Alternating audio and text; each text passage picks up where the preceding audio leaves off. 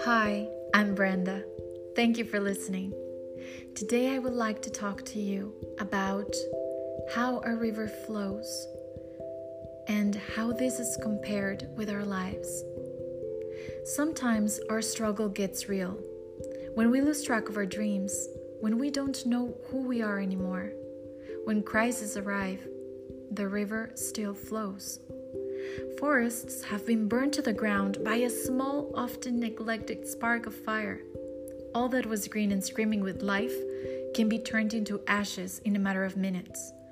But if a river in the middle of a forest carries water with it, nothing can stop it from moving forward.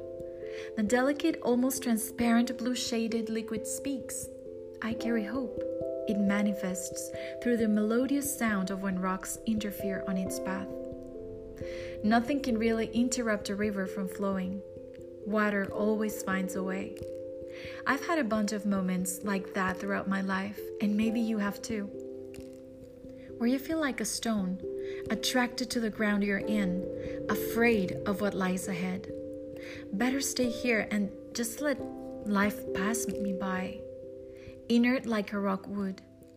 Certain circumstances make us experience such lows that our feelings can be compared to an entire forest burned down, lacking life. However, amidst an ash gray panorama, you can hear the river bursting with life. Water can renew whatever ground it touches. Sometimes it can take several months, even years, but there is no lost cause when there is courage, similar to the decided rush water travels with while moving. I recall when I saw a while ago a devastated piece of nature on TV. The forest was now a darkened, ashy territory.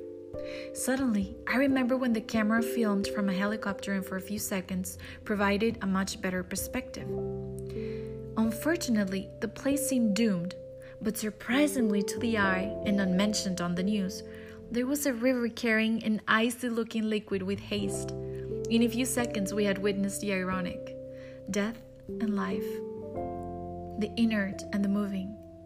Nature was sending a powerful message. Whenever all you remark is desolation, look again. Hope can always be found when sought after. Not always does it stand before us, evident, but there it is. Without words, I learned so much. No matter the misery and despair we might be going through, have faith. Look up to the good things that still move around you. Our inner worlds can be shattered, torn to pieces by a tough moment. It is perfectly okay to experience pain and sadness. In fact, to better heal, we must not avoid it. But we cannot stick to the ash gray panorama without realizing that amidst of it all, there is a vast river that trespasses the entire territory. And in every encounter with a rock on its path, a special melody emerges that chants, I carry hope. No matter the suffering around, it can soothe the aching soil, renewing its faded life.